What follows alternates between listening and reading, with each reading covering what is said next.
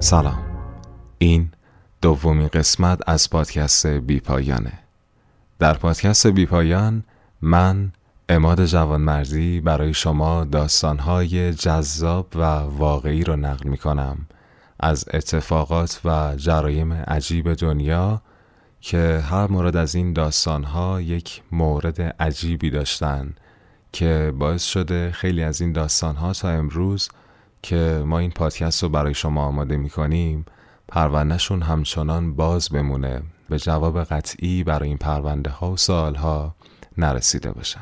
پادکست بی پایان رو میتونید از تمامی برنامه‌های پادکست مثل کست باکس، ساوند کلاود، اپل پادکست و تمامی برنامه‌های پادکست بشنوید و خب از اون طرف در اینستاگرام هم میتونید ما رو دنبال کنید. ممنون میشیم اگر نقطه نظراتتون رو در این برنامه‌ها بتونیم بشنویم. آدرس اینستاگرام ما هم به نشانی بی پایان آندرلاین پادکست.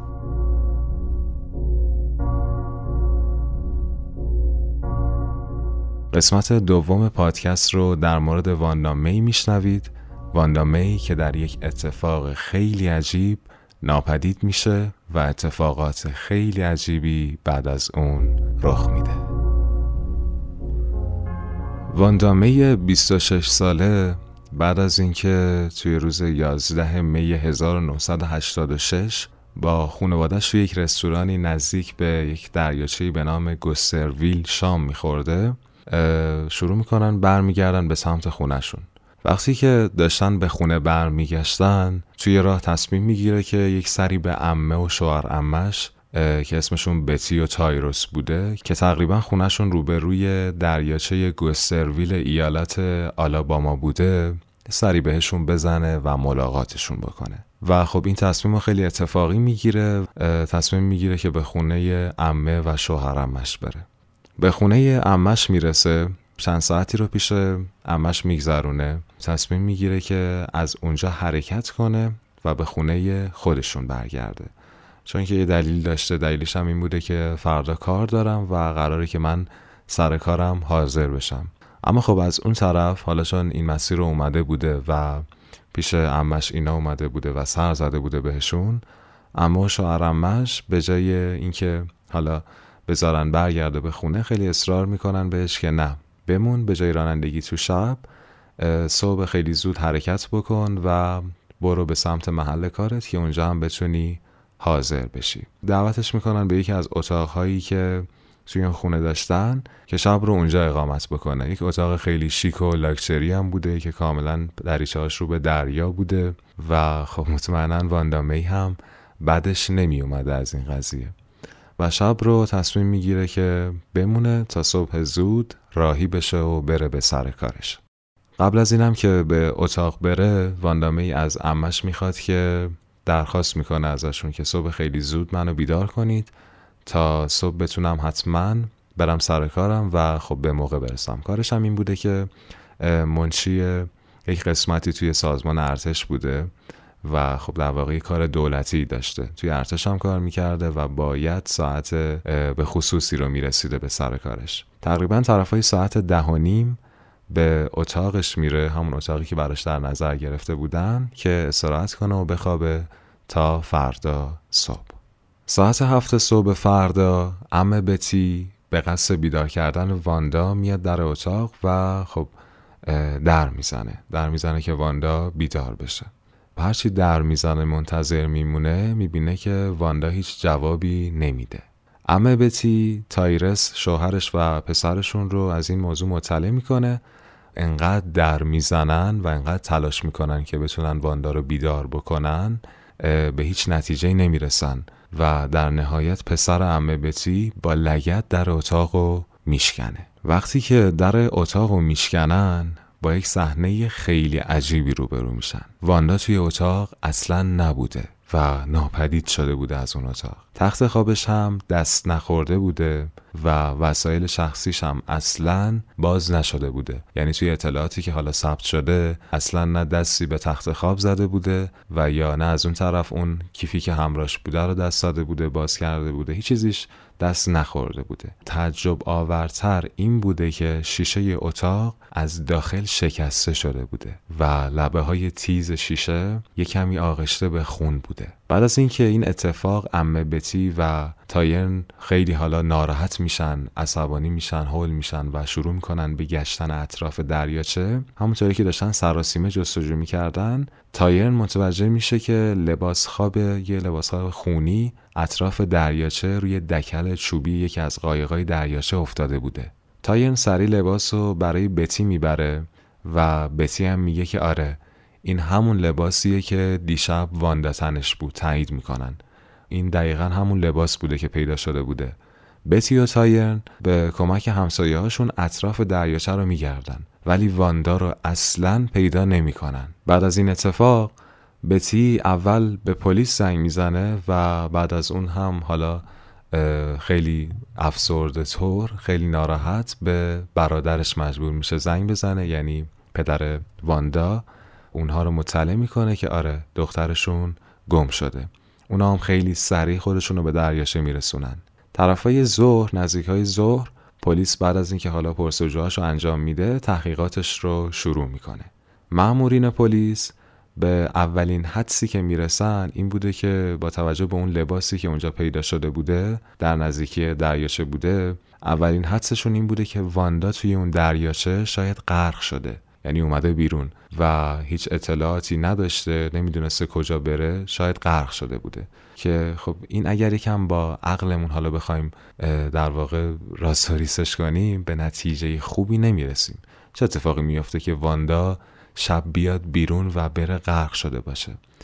و خب میان یک سوالی که براشون پیش میاد و سوال مهمی هم هست اینه که چرا پنجره از داخل شکسته شده بوده؟ چرا لباسش رو درآورده بوده؟ لباسش بیرون افتاده بوده، بیرون از دریاچه، اگر که میخواسته بره داخل دریاچه. همین اتفاقات باعث میشه که گروه غواصی پلیس رو خبر کنن و اونها میان و شروع میکنن به جستجو کردن.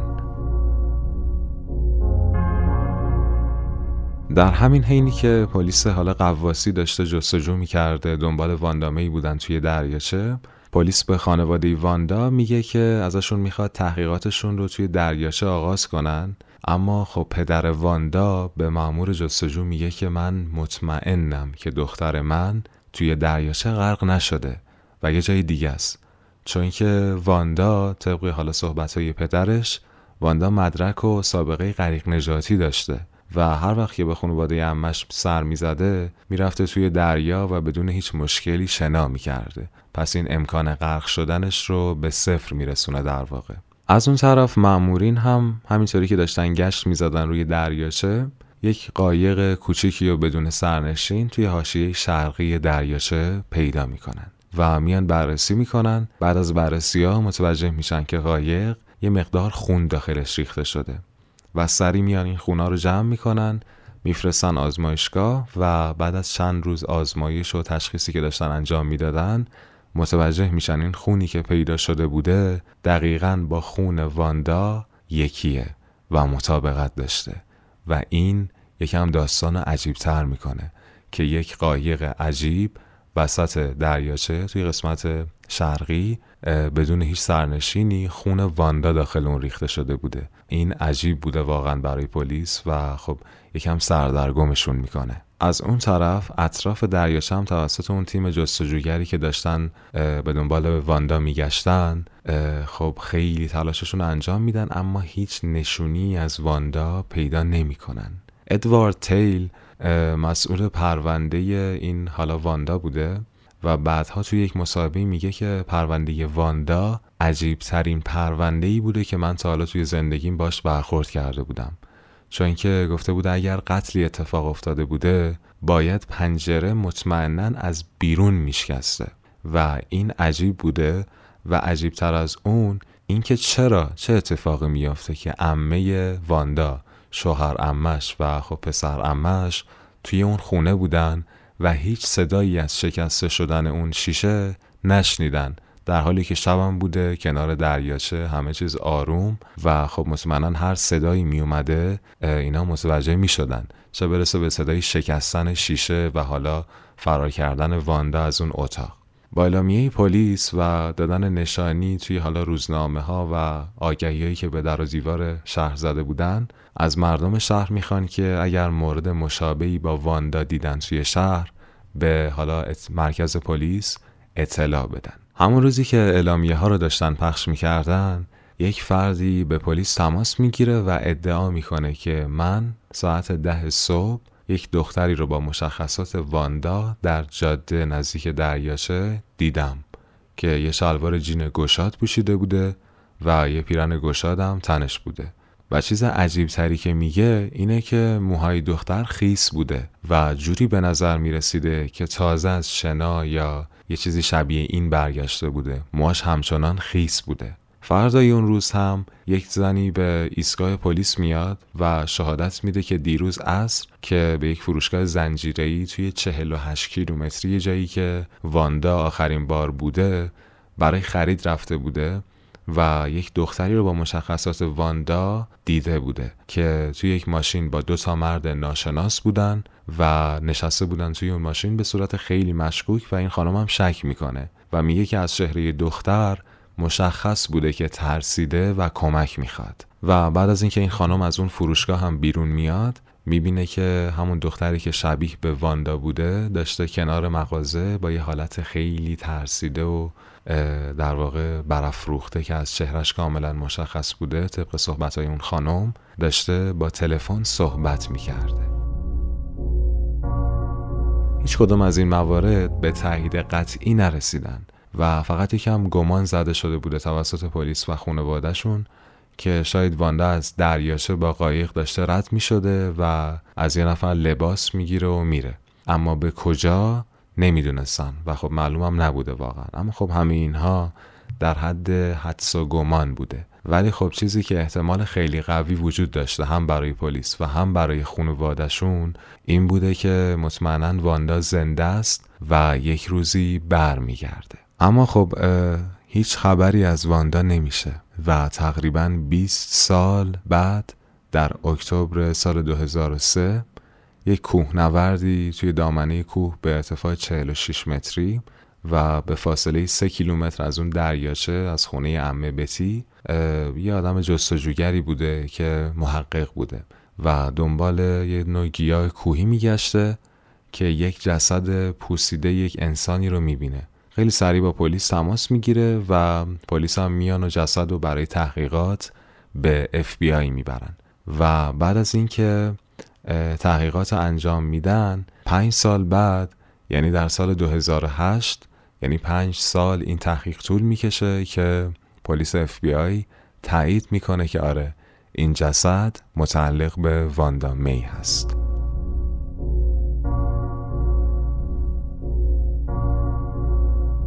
همون سال 2008 پلیس طبق یک بیانیه اعلام میکنه که نشانه‌ای مبنی بر قتل روی جسد پیدا نکردن و علت مرگ رو سقوط از دامنه کوه در نظر میگیرن و ثبت هم میشه. این همزمان با اعلامیه پلیس یکی از برادرهای واندا که اسمش جان بوده اعلام میکنه که حالا واندا توی اون سالهایی که پیششون زندگی میکرده یه رژیم غذایی خیلی سخت داشته و خب باید این رژیم غذایی رو رعایت میکرده همیشه تا هورمون‌های بدنش دچار اختلال نشن.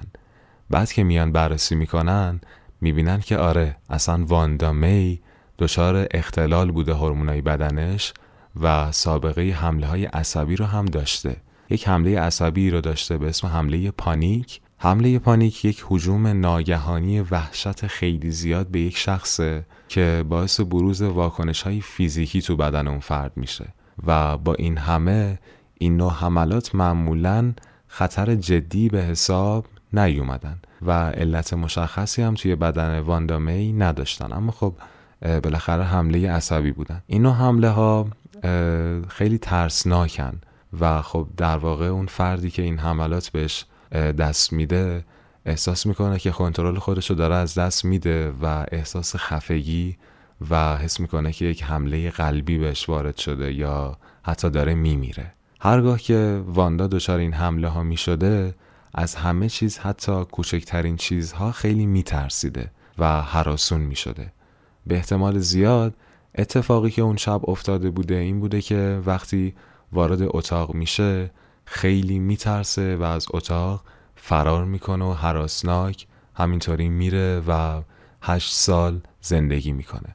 اما خب باز هم این سوالات برای ما باقی میمونه که خب اگر این شب رفت و توی این اتاق خوابید، چه اتفاقی رخ داده بود که صدای شکستن پنجره به حالا گوش عمش و شوهر عمش و پسر عمش نرسید و کلن اون حالا تیکه لباسی که کنار دریا افتاده بود چی بود؟ اون مقدار خونی که توی اون قایق بی سرنشین وسط دریا ول شده بود چی میگفت برای ما؟ و همه اینها دست به دست هم دادن تا در آخر هم هیچ نتیجه قطعی و حالا شواهد قطعی برای پرونده واندا ثبت نشه و خب این پرونده همچنان بازه و خب جزئیاتش رو هم اومدن و به صورت خیلی عمومی منتشر کردن تا اگر یک روزی یک نفر به شواهدی دست پیدا کرد بتونه به این پرونده کمک بکنه که کاملا حل بشه. ممنونیم از اینکه قسمت دوم پادکست رو هم شنیدید. امیدواریم که تا قسمت‌های بعدی هم همراه ما باشید. تا پادکست بعدی شما رو به خدای بزرگ میسپاریم. خدا نگهدار.